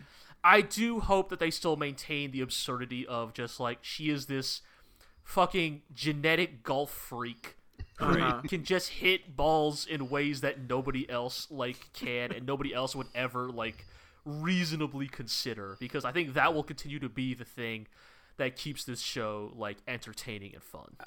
I think, yeah, I think if they can stay, like, within seventy-five to eighty percent of the absurdity of the first episode, it'll still be entertaining. Yeah. uh, so I, I'm willing to give them some more time and some more leeway here. Yeah. To, uh... and it's it's not like I didn't enjoy it. Like, I still yeah, thought they yeah. were fun in the episode two and the three, thing is so. Just, like, yeah, I, I can't figure out whether they tried to make a show that was out there or whether they were, like, told to make a show about golf that is more or less like real golf, but also we're given a bunch of like, gacha-ass character designs, and we're like, what are we gonna do with this? Oh, like, and make sure you make sure you shill for Gunpla and Pac-Man. And Pac-Man, uh, yes, yeah. Yes. What what pa- other pa- Bandai Namco? Guide my clubs. Uh, oh man, that totally reminds me. Pac-Man Kotetsu is sponsored by Pac-Man this oh, season. He's this got a Pac-Man on his shoulder. The season of man. Pac-Man. Wow. Sponsoring superheroes and golfers. Yeah. I see no difference. What what kind yeah, of weird know. Bandai Namco product placement are we gonna see next? Like, uh, are gonna think, yeah. is Eve gonna pull off her mystic art? Like, I will say, like, you know, speaking of gacha character designs, whoever's the character designer for this show certainly has a type. Yeah. And I'm entirely here for it, I guess. Yeah. I don't yeah. know. I know exactly. What, I know. Got, I, got, I know exactly what you're talking about. Badass ladies in suits and yep. goth mommies and yep. just uh... Uh-huh. and uh, Nana from Nana. Uh... yep. Oh my goodness. I'm with you on that one. All right, let's uh, go to. Uh... Aharen-san is indecipherable. That's what I'm going to keep calling it until uh-huh. they officially translate it. Have sure. you deciphered her already? Yeah, yeah. If it were not for Kaguya-sama, this would be the best comedy this season. I'm Damn. really enjoying it. Better than Spy um, Family? Is well, I, I mean, Spy Family's going for something different. Yeah, I mean, like for like the straight up hundred percent, we are not taking anything seriously, right? Genre, uh, th- then yes, I would uh, this. In, in terms of trying to be funny, bit le- sure. like as your primary objective, but um, yeah, it's it's great. They really got the whole deadpan thing going because, like I said, the two main characters are like not very talkative, so there's a lot of just deadpan humor that's starting to border into like almost surreal territory. It's getting kind um, of British up in here. Like they do. Um, They do one sequence where, so like they introduce the next char- like the third character they introduce is Aharen's friend, who's this like really like tall, like six foot tall girl, and she's like, she thinks that at first she thinks that the main guy's like a bad guy, and she's like spying on them or whatever, and then they work that out. But um, they're like having lunch, and Aharen goes to give her friend one of her meatballs, and she's holding out the chopsticks, and they like they're all they're, they're like real tight shots, so like like you see this close up of the chopsticks and the close up of her mouth, and then they zoom out and they're like they're sitting like three feet apart. And so so then Aharen's like, all right, let me try again, and they show the close up of the the meatball, and they show the close up of her mouth, and then they zoom out, and this time she she's putting it in her mouth, but she's holding like three foot long chopsticks. Okay, sure. And, yeah. and and it just like comes out of nowhere. They never explain that or anything. It's just they're like, you know what, this is going to be a good visual gag. It doesn't mm-hmm. make sense exactly, but it's a good gag. Um, and then more importantly, in episode three, apparently there this is a trend this season, but they uh, they bring in the the rap jokes. Okay, yeah, uh, sure. It's just going to become the requisite bit of this yeah. season. So, like, one of the things I like with the with the, the main characters is, like, while they're both quiet, they're not, like, boring people. Like, they actually, like, want to have fun and do things. Mm-hmm. And so they're like, you know, let's let's go try stuff, right? And um, the main guy's like, you know, I want to get Aharen-san, Aharen-san to open up and be more expressive because she's very quiet. And they're they're trying a bunch of things. There's like a whole montage of like wacky things they're doing. And he's finally he's like, "Hey, have you ever listened to rap music?" Oh. She's like, "No." And he's, and he's thinking, you know, I listen to rap music is like the most expressive art form of all. Uh-huh. You know? Sure. Hey, accurate, sure, yes. and and, and so far, like nothing has been getting through to her. And then she puts on the headphones and hears the rap music, and like something clicks. Oh man! And so like the next day, he goes to talk to her, and she just like randomly pulls out a microphone, and like a beat starts playing out of nowhere. Yeah, all right. And she all starts right. rapping, and it's funny because like the first time, and I, I gotta say they they do a pretty good job. Like sure, they're they're riding the beat, you know. It's, it can't, it's just, can't be worse. Is this just than, a fucking Shy Ronnie uh... bit from The Lonely Island? Yeah, and then um, it's it's funny because when they first start, she she like drops a verse and it's it's pretty good, and then he's like, oh, I, have, I guess I have to try this, and he pulls a microphone out of nowhere. All right, yeah. That's and he's like, uh, my name is Rido, and I'm here to say uh... I'm in this school in a major way, and, and it's, it's like he clearly sucks. Uh-huh. um, okay, okay. And and so they, they, they get like super into like rapping, like all their dialogue is rap, and then yep, uh, okay. they get their microphones confiscated, and, and they're like, well, we can still do it without the microphones, and they try it and they suck now without the microphones. I'm well, like, all right, powers. You know what? You that's know what? Good. That's, they know that's, they know what they're right. doing. Yeah, that's that's pretty. They good. Know what they're doing here, so um, yeah, it's just a real fun, funny show. Um. And, you know, people should check that out if you want some straight-up comedy. Okay. All right. Well, speaking of rapping, I guess. And speaking of, like, yeah, I guess another comedy on the list. Uh, uh, Jesus, yeah. We have so many this season. Though, Let's surprisingly talk... not as wacky as I expected it would be. Like, yeah, we yeah, talked a little bit. So we were talking about Your Boy Kong Ming. Your Boy mm-hmm. Kong Ming. And we, we did talk a little bit about that last time. Not quite as wacky as we were expecting, but um, they are taking the music angle of it fairly seriously. Yeah, yeah, yeah. And um, yeah, I mean, episode two and three is we're just or are we three and four now actually? Yeah. Um. Also, what is kinda... interesting about the show is that they sort of highlight an aspect of the Japanese music industry that is never ever talked about, nevertheless being pretty huge, which is like the nightlife and club scene.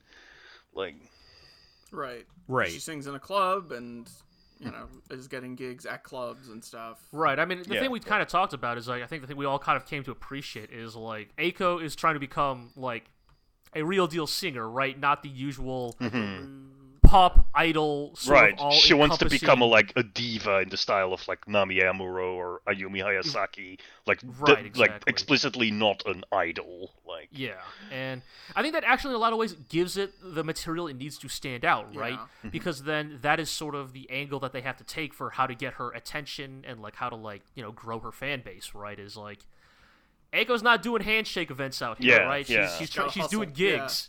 Yeah, yeah, she's hustling. Right.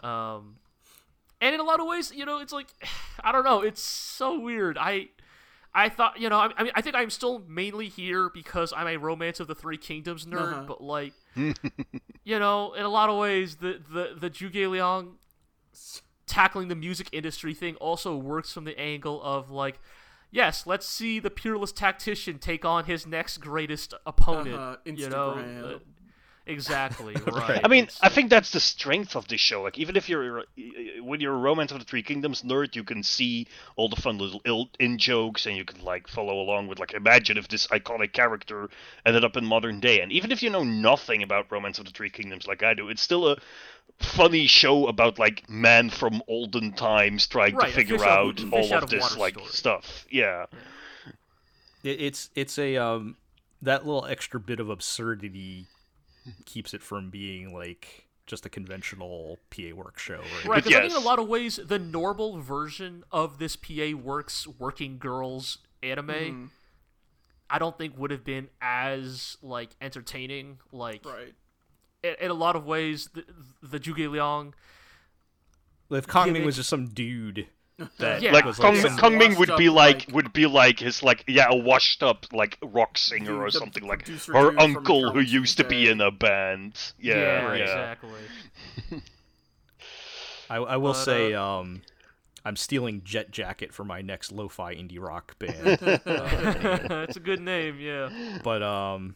But yeah, I, I feel like uh, they they were building up to something here, um, right. where I I do feel like the, the latest episode, maybe they drag things out maybe a little too much, because it's I do a, feel it's like a little bit. I do feel like we should have so like the, the general idea is that Kong Ming is, like, working behind the scenes to apparently hunt down some rapper guy uh-huh. or something, right? Mm-hmm. Yeah. And I do feel like we should have found the rapper by the end of the episode. I would agree. I think that, yeah, episode four maybe suffers a bit too much from the, like... Because, I mean, obviously it's not even the case. I mean, I don't think anybody would fall for it, right? But it, it, it's sort of aimed at, oh no, Kong Ming and Eiko are, like, splitting up. They're not, like, hanging out together. Uh-huh, What's uh-huh, going on? Right. It's like, we all know, like, well, it's, we're talking about the peerless tactician, uh-huh. courtesy name Kong Ming. Of course he's working on a plan. The man's right. always got a plan. Right. I think but also they, this they is just not the kind the whole... of show where you're yeah. particularly invested in. Like, of course we are invested in the relationship because we want these characters to be buddies. But, like, it, it, the whole aspect where there has to be, like, drama or jealousy between yeah. them. Like, I don't think that's the angle they should go I, for. I like, do think they eventually come out the other end the, with the right message, right? Because mm-hmm. Eiko's just like, you know what, that's fine. I'll work on my own stuff, right? Mm-hmm. Mm-hmm. And it kind of shows that her life doesn't just revolve around Kong Ming. That she's like, she's got she her own her. thing going she on. She isn't right. just like she isn't just like the pinball he is flippering around. Exactly, like... exactly. And so I think in that regard, it makes the episode overall work out okay in the end because it shows, yeah, hey, like, these two got their own things going on. Like, they are partners. They're working together, but also, like, they are their own people. And so I think I'm fine with that. But I do agree that maybe episode four takes a little too long to arrive at that conclusion. Yeah. yeah. Then again, episode four did have the, the manager dude who was pretty good. yes, yes. So says uh, Mister Stewart. A lot of great English uh, lines. Yes, yes. Uh, the... in, in that motherfucker episode. Looks like he's about to, you know... declare the next uh, King of Iron Fist tournament or something. He's about to invite everybody to his island. I was gonna say, he looked like he murdered someone and then tried to hide the body and accuse some poor sap of it, who uh, then Phoenix Wright has to defend. Like... You know, yeah, yeah that sure. too. yeah. But, uh... No, I mean, it's it's it's fun though. I'm looking forward to. I'm, I'm assuming we will find our rapper person next uh, episode. Yes.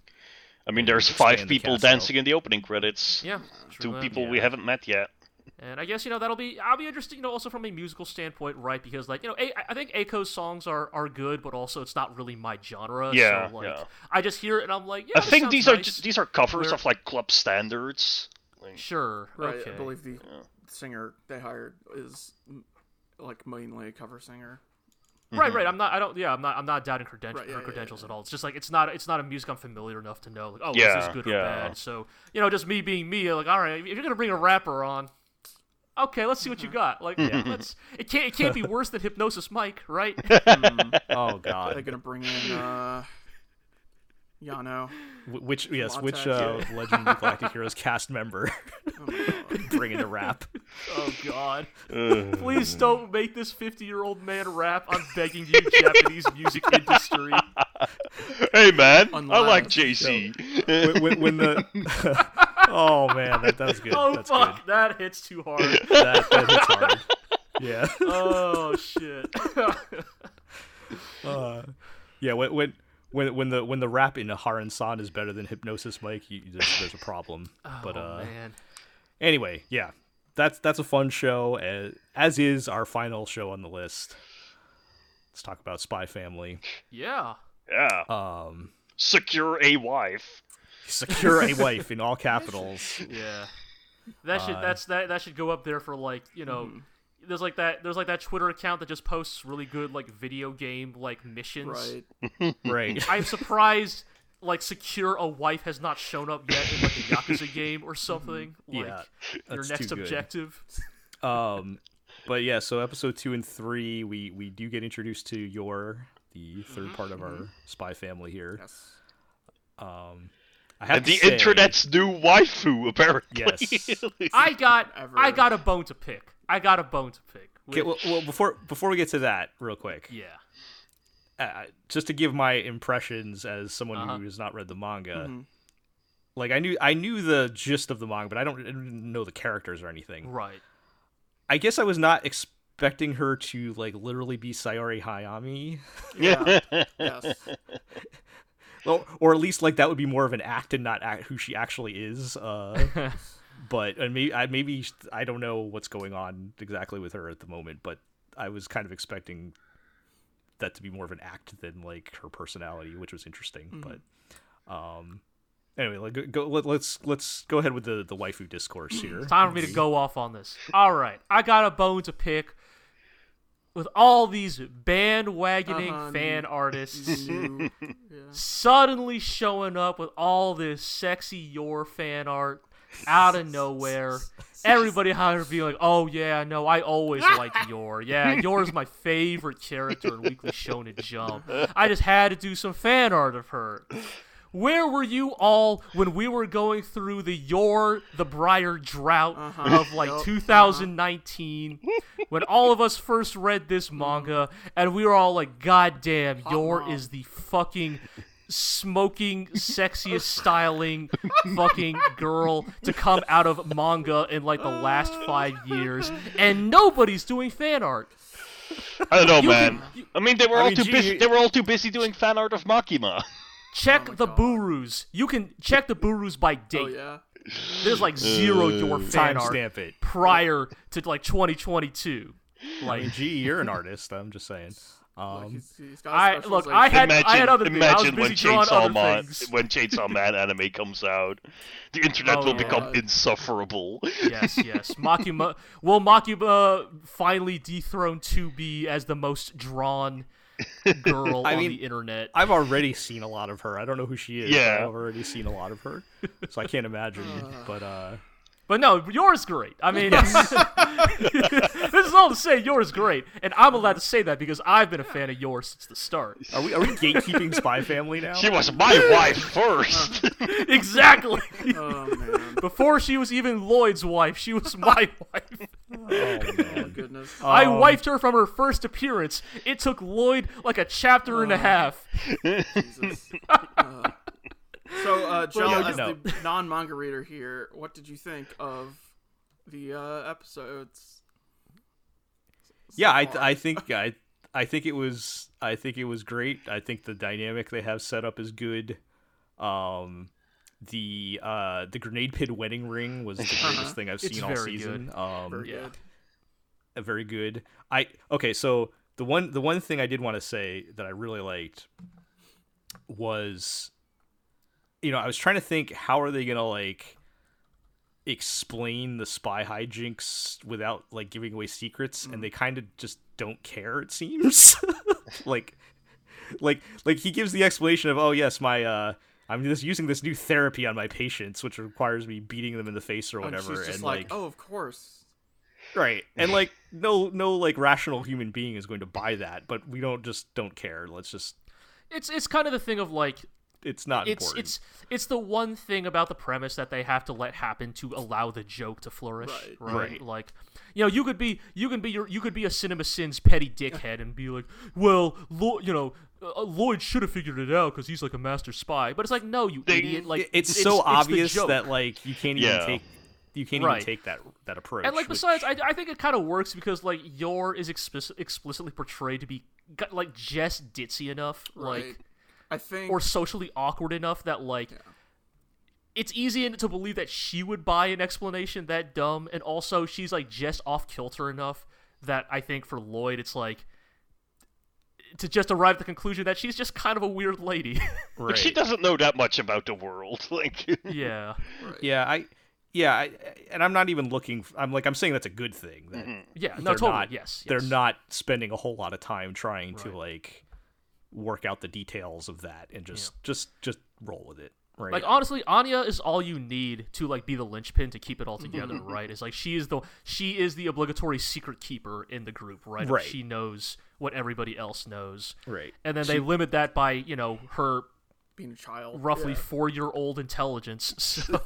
Right. um, oh so lonely without my mama. uh, yeah Yeah, it's just any anytime like Anya is just blatantly just mind reading and then just reacting accordingly to most like obviously pander to the people she is yeah. reading the minds of is is a very good bit. It is real tough competition for podcast headers this season. Yeah. Oh yeah. Oh yeah, just it's... just you wait. Yeah. Every, like, yeah, I would I almost say like... I, I would almost say let let Spy Family percolate a little bit. You might find even better options down the line. But uh... oh man. Yeah. But no, I, I like, I, I really, I'm really liking it. Um, I think I said last time it was like, I had high expectations and I feel like the expectations have been met. Um, and also shout out to the O P. Heck, shout out to many O Ps. There are a lot yeah, of good O Ps. Yeah. Shout out to, I mean, shout out to both O P and the E D, like yeah. the, the E D sequence they didn't have until episode three. Yeah. Really, yeah. really fun sequence. I mean, both again. Yeah. Just visually and, and musically. I mean, O P, like if you need a reason, I my only reason, like, no, I would be happy watching Your Boy Kong Ming every week just so I could hear the O P. It's a very good O P. uh, it's it's very good. Um, yeah, um, I mean, wh- what do you guys? I mean, from you guys' perspective, I mean, are they doing the manga justice so far? Yes. I, I would I, I would say they are. Probably, definitely. Yeah. I think I think the only thing I would say, and I wouldn't even say it as a criticism, is more. I think the first three episodes, I mean, even to you, Jill, it it probably feels a little bit like a pilot, right? Yeah. Like, it yeah. kind of feels like... They kind of all they kind of all mesh together in my head as one episode. I mean, the thing exactly, is that the show exactly. has a and, rather complicated premise. Yeah, and like, it, it you can't really summarize to, like... Spy Family in a single sentence. Right. And so they need some time to, like, set up the ensemble, exactly. set up the... Because they're going to have to set up even more stuff with, like, the school right. and, and so, stuff like that, so... And, and so I think for that reason, I think that I'm glad that, you know, you're enjoying the first three episodes. And I think I think they are genuinely good. I think for me, I'm even more excited for what's to come. Right. Because now that the dynamic has been established, the family unit has been formed, mm-hmm. the the facade has been established. Right. Now we get the jokes about their struggles to maintain the facade and... the hijinks that arise from that, right? Like, right. you know, yeah, I think Dor I think has already of... alluded to the fact that she has a brother, right? Yeah. So eventually we're going to get the scene of, well, time to convince the brother that we were definitely married, yes sir, and that right. this is definitely our child. Yeah. I, I I do think part of my enjoyment is I can see the potential and like my expectations, yeah. and not just what happened in these episodes. So, so um, yeah. I, I yeah. think I think we have a lot of fun moments ahead of us for sure. Yes, it's real good. All right, well, that's the end of the list. Yeah, we made I mean, it. Honestly, t- talking about it. This now in aggregate, mm-hmm. yeah, it is a pretty good season. Yeah, I yeah. mean, there's there's some, there's some real fun a, stuff here. It's it's a lot of fun. I mean, yeah. there's just a lot of fun shows. So, all right, well, to wrap things up, let's do our housekeeping. You can check us out at the glorio blog dot com, where uh, again we did cover a bunch of other shows that we didn't talk about on the podcast. So. Because they're bad. Yeah, because we didn't feel like talking about them, uh, mostly because they're bad. And uh, you can follow us on Twitter at the Glorio Blog. You can subscribe to the podcast on iTunes, Google Play, Spotify, Amazon Music, Podbean, Stitcher, and of course YouTube, where you can like, comment, subscribe, ring that uh, notification bell, all those good things. And, uh, you know, tell your friends, tell your enemies. I'll catch everybody next time. Bye.